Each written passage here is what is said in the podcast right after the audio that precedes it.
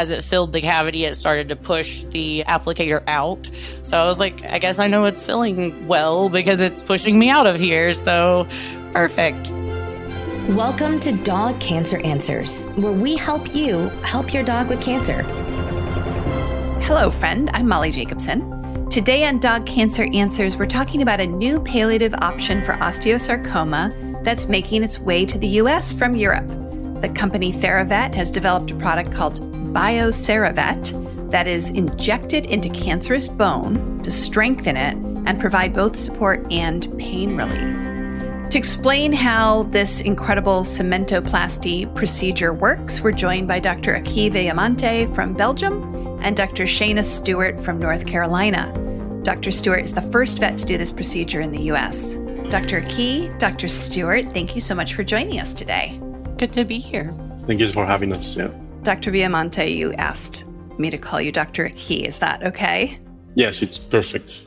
So we're talking about cementoplasty, which just sounds like the most incredible, simple solution to bone fractures that I can imagine. Like, why don't we just put cement in it? So I was wondering how this happened. Who came up with this brilliant idea? Well, this is actually a technique that comes from the human medicine. Uh-huh. And we are now, since a couple of years, starting to implement in veterinary medicine. Mm-hmm. And in the United States, uh, Doctor Stewart is the pioneer.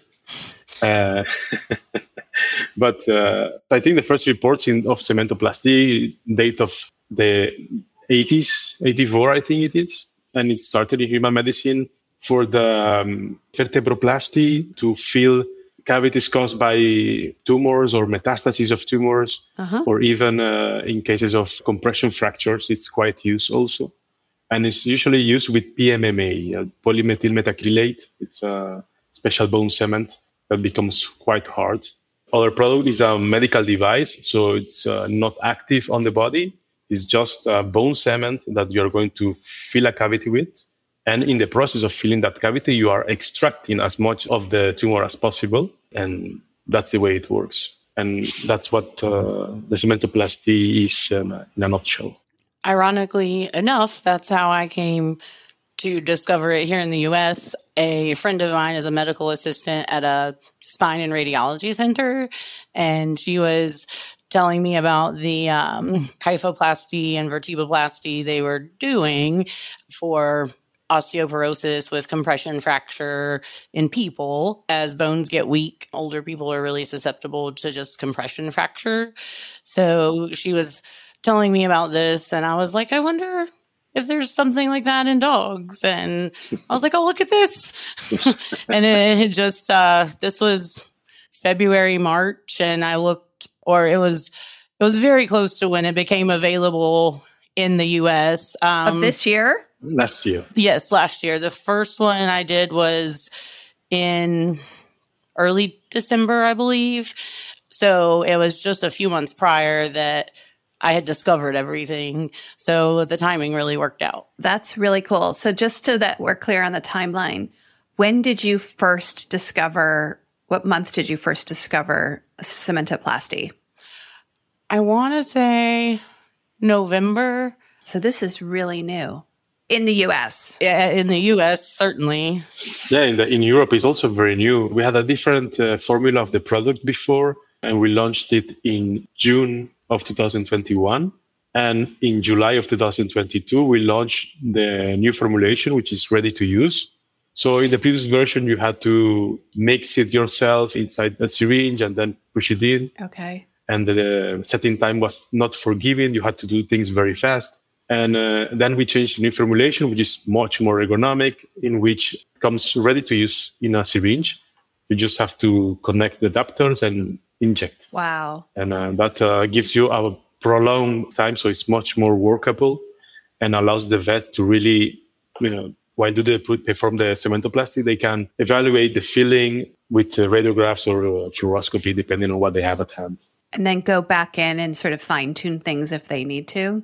Yeah, yeah. The idea is you fill a little bit and you check, you a little, go a little bit more out, it's uh, you fill a little bit more, you check, always on two views to be sure that you're filling as well as in the front as in the back and to the sides. So it's uh, it's a process. How incredible. So walk us through, walk us through the procedure from beginning to end. Is the dog anesthetized? Do you have to cut open to get to the bone? Can you just stick the syringe through the muscles? How does it work? I think Doctor Stewart is the surgeon. I'm not the surgeon. So. Yeah, let's hear from the let's hear from the hands-on expert. So we do not have fluoroscopy, so we definitely did a lot of pre-op planning. So the dog is anesthetized, and I actually use sterile surgical staples as my markers for planning as I was getting pre-op radiographs. Okay. So unfortunately, we didn't have fluoroscopy, but we were still able to. What uh, is fluoroscopy? So that's a real-time radiograph. Oh, okay. So so you're you're seeing what's happening in real time versus snapshots in time. So it's like a movie version of an X-ray rather than a photograph version of an X-ray. Yes. Okay. Unfortunately, it's quite expensive and not readily available, but uh, we make it work without it. So with this, uh, depending on which bone you're working with and where the site is, you the animal is anesthetized, you do make an incision based on your planning on how you're going to approach mm-hmm. the bone, but it's typically a very small incision, one or two inches. Okay.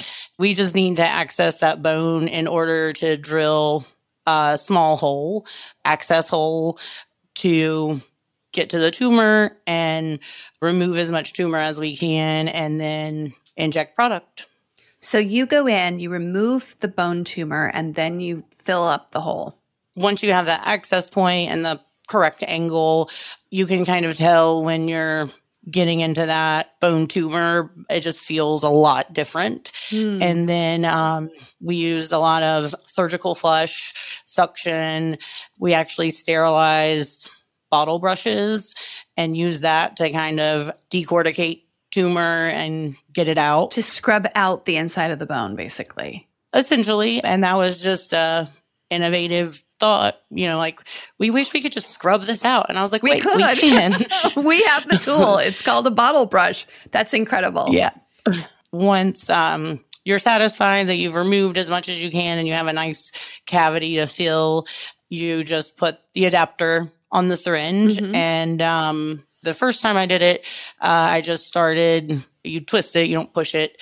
And as I twisted, as it filled the cavity, it started to push the um, applicator out. So I was like, I, I guess I know it's filling well because it's pushing me out of here. So perfect. Oh, and then you take an X-ray or a radiograph to verify that you've gotten it in. Correct. Well, that's really fascinating. And then how long does it take to harden? So normally in twenty-four hours. So the, the product becomes to harden only when it is in contact with fluids. Oh. Call it blood, call it body fluids, uh, water, if you want to make an experiment on your table. But the moment that the product has contact with uh, fluids, then uh, the crystallization reaction will start to happen. So that moment starts the setting.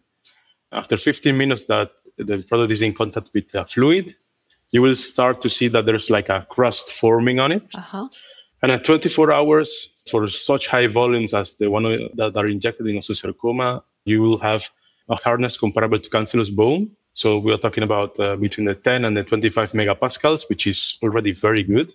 And after four days, because we're talking about big volumes in osteosarcoma, you will have forty-five megapascals, which is extremely hard. Wow. Uh, it's it's become very, very hard. And, and it's designed to hold these compression forces on long bones, which will be the, the weight-bearing forces that will occur on the bone. And what the product does is to withstand these forces exerted uh, on the bone and alleviate the pain this way.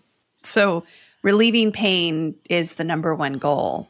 Yes, I think that the main goal of the cementoplasty in both humans and our dear uh, four-legged friends is to alleviate the pain and increase the quality of life of the patient. Right. There's no other reason to do it. We are not trying to cure, because we are not going to cure the cancer. We are trying to improve the quality of life, to give a palliative care for these patients who are most definitely in need of a solution. Okay. Doctor Stewart, would you use this instead of amputation? Yes. So the first patient I used it on actually came to me because he was ninety-six pound, really long-legged dog. And um, It was a forelimb that what he had a, the bone tumor in. And dogs bear sixty percent of their weight forelimbs, forty percent on the back. So that much weight, losing a forelimb, it's really tough for those dogs. And the owner did not want to amputate. And I had just found the bone cement weeks prior. And I said, hey, we can try this. Hey, I'm kind um, of a cowboy. Let's try this. Exactly. Yeah. That, that's kind of how it worked out. I, I said, we're we're going to be uh, winging it a little, but if you're game, because at the end of the day, if this doesn't work for whatever reason, he loses his leg, which is what's going to happen anyway. So, and she was like, absolutely, let's try. And it's fortunate we did, because Colt took a spill a couple weeks ago and injured his other wrist, the opposite foreleg. So he was actually limping on the leg we had filled with bone cement for a couple of weeks. He's he's recovered now, but he definitely scared me, certainly when I heard he was coming in for forelimb lameness. But she was like, no, no. He sprained his other wrist chasing a ball. I was like, and the bone cement is making the leg that had osteosarcoma tumors in it fine. It can hold his weight. It can hold his weight. It can kind of carry the team for the front half when, with an injured opposite forelimb. Now, Doctor Aki, you mentioned that you're not trying to cure the cancer with us. Can you explain a little bit about why, how it's not a cure? Well, osteosarcoma is not a cancer that you can cure. Most of the time, you're not treating to cure cancer, osteosarcoma. You're trying to give a palliative treatment to diminish the presence of uh, metastases, and we do that uh, by giving chemotherapy. We are not offering a cure because we are not there yet, but once the medicine gets there, I'm quite sure that we will get on the boat and add the curative medicine to the product. At this stage, we are already started uh, to find a way to mix the product with uh, the chemotherapy that is normally given. Oh. Cisplatin, uh, carboplatin, we're in the process of finding the way to mix them so that the vet can deliver locally also some treatment. And this way, probably not only increasing the quality of life, but prolonging the period of time in which the metastases will appear. That's interesting. So this will need a lot of time and, and care and loving care. Mm-hmm. But uh, I think that uh, we're on the good path, and we're moving along with key opinion leaders that uh, give us their opinion on, on the oncology part, which is very important because, to be honest, uh, surgeons are more like cowboys, like uh, Doctor Stewart, but uh, oncologists are more uh, apprehensive when you tell them that uh, instead of eliminating the tumor, you're going just to eliminate one part of it by clearing the cavity and then replace it with a bone substitute or bone cement. I have been looking into some pretty interesting osteosarcoma-specific information, and there is um, surgery-accelerated metastasis. So when you amputate osteosarcoma, there's always small tumor cells in circulation that break off of the primary tumor. And um, without getting too nerdy about it, I guess, there are cells in the lungs that when you amputate change and specifically that react to amputation and then become more likely to be sites for metastasis? There are macrophages, which are inflammatory cells that gobble up things that shouldn't be there, like osteosarcoma cells. And for some reason, when you amputate primary tumor, those cells in the lungs change and become more likely to go after these. So I feel like there is some actual benefit versus risk to leaving the tumor or some of the tumor, specifically with osteosarcoma. Just to add a little bit on what Doctor Stewart said is that during this meeting at the European Congress on Oncology, I also discussed with uh, other European leaders who are very interested in the technique just because there's this theory that says that by keeping the limb, you're still keeping the inflammatory signal that is controlling the tumor where it is and avoiding these metastases to appear either in the lungs or secondary bones. So I think the, the cementoplasty is getting in the focus for discussion. It's not that they are not behind it. It's just that they need more information yeah. what, or, or what is happening at the location and how is this really helping or not? The more dogs we get with uh, bone cement, the more we can compare those to amputees. Yep, and exactly. I, I just I don't think there's quite enough dogs yet to make that comparison. Mm-hmm. No, not yet. And uh, the thing is that uh, even when we need very large number of dogs, because we don't have an homogeneous population. Right. We do not have the same breed, same age, right, same level of uh, of advancement of the tumor. Then we don't have the same surgeon, which is a big factor always in the ah, in the right. study. You have to be as homogeneous as possible. So we really need a large number of patients. So it's uh, it's difficult. It's difficult, but we are on the way, and uh, I think uh, we are going to publish very soon an article based on the first uh, formulation that we used, and uh, we did a short study on it that showed that there was an increase in quality of life in the patients. And uh, we keep gathering cases like Doctor Stewart, who is very reactive with us, and she is collaborating with us, and she's uh, feeding us images and, and the clinical part of the patients. And like Doctor Stewart, we have a couple of vets also in Europe who are doing the same. So we are gathering these cases. Did Colt, your first patient, Doctor Stewart, also get chemotherapy? Are you continuing to do other standard of care for osteosarcoma patients? He did get six rounds of carboplatin, which is, at least in the U S, the kind of standard course following amputation. We started that, I think, five days after his bone cement, because you don't have to wait as long to start chemotherapy because there's not such a massive incision that needs to heal. So he did get chemo in addition to the bone cement. There is an immunotherapy where you submit tumor, and the company I'm familiar with is Torigen, mm-hmm. but they haven't recommended using immunotherapy in conjunction with bone cement because the primary tumor is still there. Uh. So you don't really want to train the immune system to go after tumor when when your primary is still there. And then radiation is also an option. How long is the recovery period after you sew the dog back up and send him on his way? Is it the tip normal surgical recovery times, and anything people need to look out for?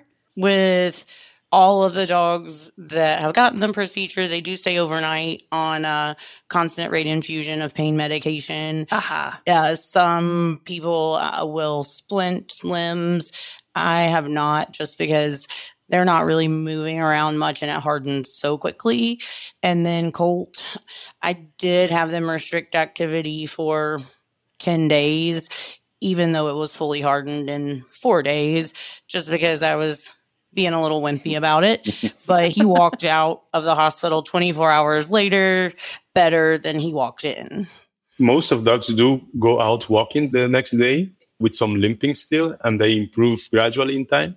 But that there are also dogs who take more time to to start walking back on that limb, especially in proximal shoulders, uh, distal femurs, where the void and the bone lesions was massive, ah. especially when there is a lot of muscle mass involved. There's also a soft tissue inflammation sure. component that we don't have to forget about. And it's most in some cases in which we had a very nice filling of the cavity, and uh, the dog comes back uh, and has to be amputated or euthanized just because the osteosarcoma keeps working, how it works, and causes an inflammation of the soft tissue that eventually is too much to walk on it. I unfortunately have had that experience as well. I am a little more cautious with tumors that seem to be more proliferative versus lytic. Define those two words, proliferative and lytic, for our listeners. Proliferative is growing, making more bone, kind of like a plant would bloom out. Mm-hmm. Lytic is the tumors chewing up the bone, so you're just losing bone. Okay. Both are painful, mm-hmm. and if you can remove that proliferative lytic, whichever it may be, and put in the bone cement, you're making them more comfortable. But the more proliferative tumors, or the tumors that behave that way, there's only so much room for them to expand before they're impinging on soft tissues. And even though they're not, the bone isn't painful because it's stabilized, it's making it, everything else around it painful. I see. So a proliferative tumor might not be a good candidate? I would discuss it with the owner. I'm concerned this may happen. And if you have financial concerns, then you might want to skip this and go straight to amputation. But okay. I wouldn't be opposed to trying, because cancer does what it wants. And I'm never going to make that call and rule a dog out, because you never know. Right. A lot of listeners really do appreciate veterinarians who lay out all the options that are available and then let them make the choice rather than excluding things. That's one reason I was drawn to veterinary medicine, is there's so many new things happening right now and so many things to try. And as long as there's research behind it and first do no harm, I'm game to try it. As a company, when you launch a product uh, and you need people to try it and to stand behind it in front of a pet owner, it's uh, it's nice to have someone like Doctor Stewart that uh, is, how you say it, uh, I'm having the word in, in Dutch in my head, but not in English. Yeah, uh, someone who's innovative. Yeah, innovative, yeah. I, I will just also say that every time that we get a question, either from a pet owner or a vet, we always give them back feedback, especially to vets. At pet owner, we, I will not give the same kind of feedback like you should do this in the surgery. But right. the pet owners, we try to direct towards a vet in the region who's doing the, the technique. And with vets, what we do is be completely sincere, completely open, and say, look, this is not a good candidate. Don't use the product. We are not there just to sell. We are there to help you on the way. I'm so sorry, but before we go there, because that's an important thing I want to talk about, let's take a quick break and listen to our sponsors, and we'll be right back with Doctor Aki talking about which dogs might not be good candidates for this procedure. And now, a message from your dog. Every day with you is like a day at the beach, and I want as many beach days as possible. I want to run and sniff and find a good stick to carry. I want to walk with you, run with you, sleep with you, eat with you. And when I eat with you, I want EverPup. It infuses any food you give me with health and life and vibrancy. I can feel it. It's a strange thing to do, sprinkle this powder on my food, but I wouldn't have it any other way. My time with you is precious and irreplaceable, and I'm thrilled to be with you for as long as possible. Here's to puppy playtime and senior snoozes. No matter how old I get, I want my EverPup. It just makes me feel good in this life. And the next, and the next, and the next. I am so grateful to be your dog and for the EverPup you give me. So now that you know what your dog wants, get EverPup, the ultimate dog supplement.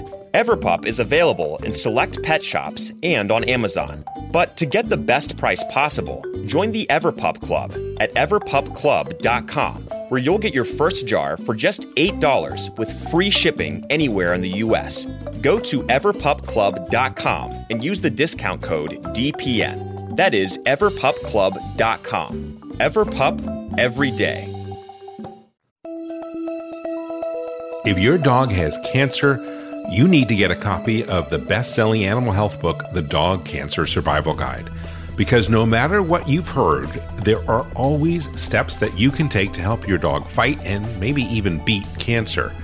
At nearly five hundred pages, this comprehensive guide is your complete reference for practical, evidence-based strategies that can optimize the life quality and longevity of your dog. It's written by two of the most respected names in dog cancer, full-spectrum veterinarian Damian Dressler and veterinary oncologist Susan Ettinger. With the Dog Cancer Survival Guide, you'll learn everything that you need to know about conventional treatments, surgery, chemotherapy, and radiation, including how to reduce their side effects. You'll also discover the most effective non-conventional options, including nutraceuticals and supplements and diet, as well as mind-body medicine. What I love most about this book, which I've used with my own dog Kanga when she was diagnosed with cancer, is how to analyze the options and develop a specific plan for your own dog based on your dog's type of cancer and your dog's age, your financial budget, as well as your personality. You can get the Dog Cancer Survival Guide wherever books are sold, but if you get it direct from the publisher, you will save ten percent when you use the offer code, especially for listeners of this podcast. Just go to dog cancer book dot com, and when you check out, use the promo code PODCAST, and you will save ten percent. The website again, dog cancer book dot com, and use the promo code PODCAST to save ten percent. I want to let you know about an important newsletter. It's called Dog Cancer News. Now, with a name like that, it is not for everyone. But if your dog has cancer, you will want to subscribe. That's because every issue features articles that will be helpful, such as low-carb dog cancer diet recipes, new clinical trials, financial resources to help pay for cancer care, information on supplements, and lots of other helpful info that your veterinarian may not know or have the time to share with you. Also, when you subscribe to Dog Cancer News, you will get a weekly update on the topics covered on this podcast, along with links and resources. So how much does Dog Cancer News cost? Well, today you can subscribe for free. It's our gift. For a limited time, you can get a full year's subscription for free, no strings attached. Just go to this website to sign up for the newsletter now, dog cancer news dot com. It takes less than ten seconds to subscribe, and it is totally free. Do it now at dog cancer news dot com. When you need mealtime inspiration, it's worth shopping Kroger, where you'll find over thirty thousand mouth-watering choices that excite your inner foodie. And no matter what tasty choice you make, you'll enjoy our everyday low prices, plus extra ways to save, like digital coupons worth over six hundred dollars each week. You can also save up to one dollar off per gallon at the pump with fuel points. More savings and more inspiring flavors make shopping Kroger worth it every time. Kroger, fresh for everyone. Fuel restrictions apply. And we're back. So what dogs would you say are not good candidates, Doctor Aki? Well, what we suggest as the minimum necessary is that you still have one cortical intact. So imagine a round bone, mm-hmm. and the osteosarcoma has been eating all of the sides, the cranial part, the front part, the lateral and the medial part, but you still have something on the back.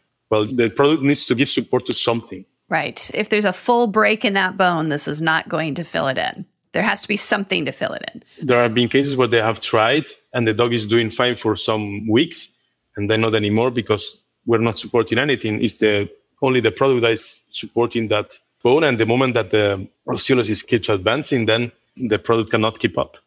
So the main idea is that you have at least one cortical bone intact to which you are going to provide support, and that uh, the patient doesn't have metastasis. Because uh, if the patient has metastasis, well, the, the prognosis is very bad. How many dogs who are newly diagnosed with osteosarcoma would you think might be eligible for this? I think one of the biggest things is um, where in the course of disease the dog is. So if an owner immediately sees their dog limping and brings them in and it's diagnosed, they're much more likely to be a candidate because it's early on, much less likely to have metastasis, much less likely to have a situation where we can't use the product because there's so much tumor there. So I think having owners that get their limping dog in really quickly gives us the best chance of being able to offer that option. Yeah. I imagine dogs still need to be on pain medications. Staying on pain medication or, or an anti-inflammatory in the patient population we run into, they probably need it anyway. So um, there's always the soft tissue component, especially in proximal humerus, distal femur, proximal tibias. The soft tissue component, uh, we are not solving, unfortunately. So there's always some kind of pain. Distal radiuses and distal tibias are the ones that we have seen that do not require that much um, post-care. However, we know that some vets use anti-inflammatories as part of the treatment of the cancer. So it's uh, even if it is not related to pain, there are some anti-inflammatories involved in the treatment of the dog. So what are the costs associated with cementoplasty? Depending on your area and the vet you choose, I would expect it to be comparable to the cost of a limb amputation. Okay, so where do listeners go if they want to know if their dog's a candidate? Who's doing this besides you, Doctor Stewart? I'm a general practitioner, so I think universities and referral centers are probably not as ready to jump on something new and try it because that's just kind of the nature of the beast. There's um, plenty of veterinarians, I'm sure. We have a lot of veterinarians who listen to our show, and I'm sure that their ears are perking up, and there's more than one cowboy out there. So I'm sure of it. it my, my my life motto is uh, it'll probably be fine. So uh, go for it. I love it.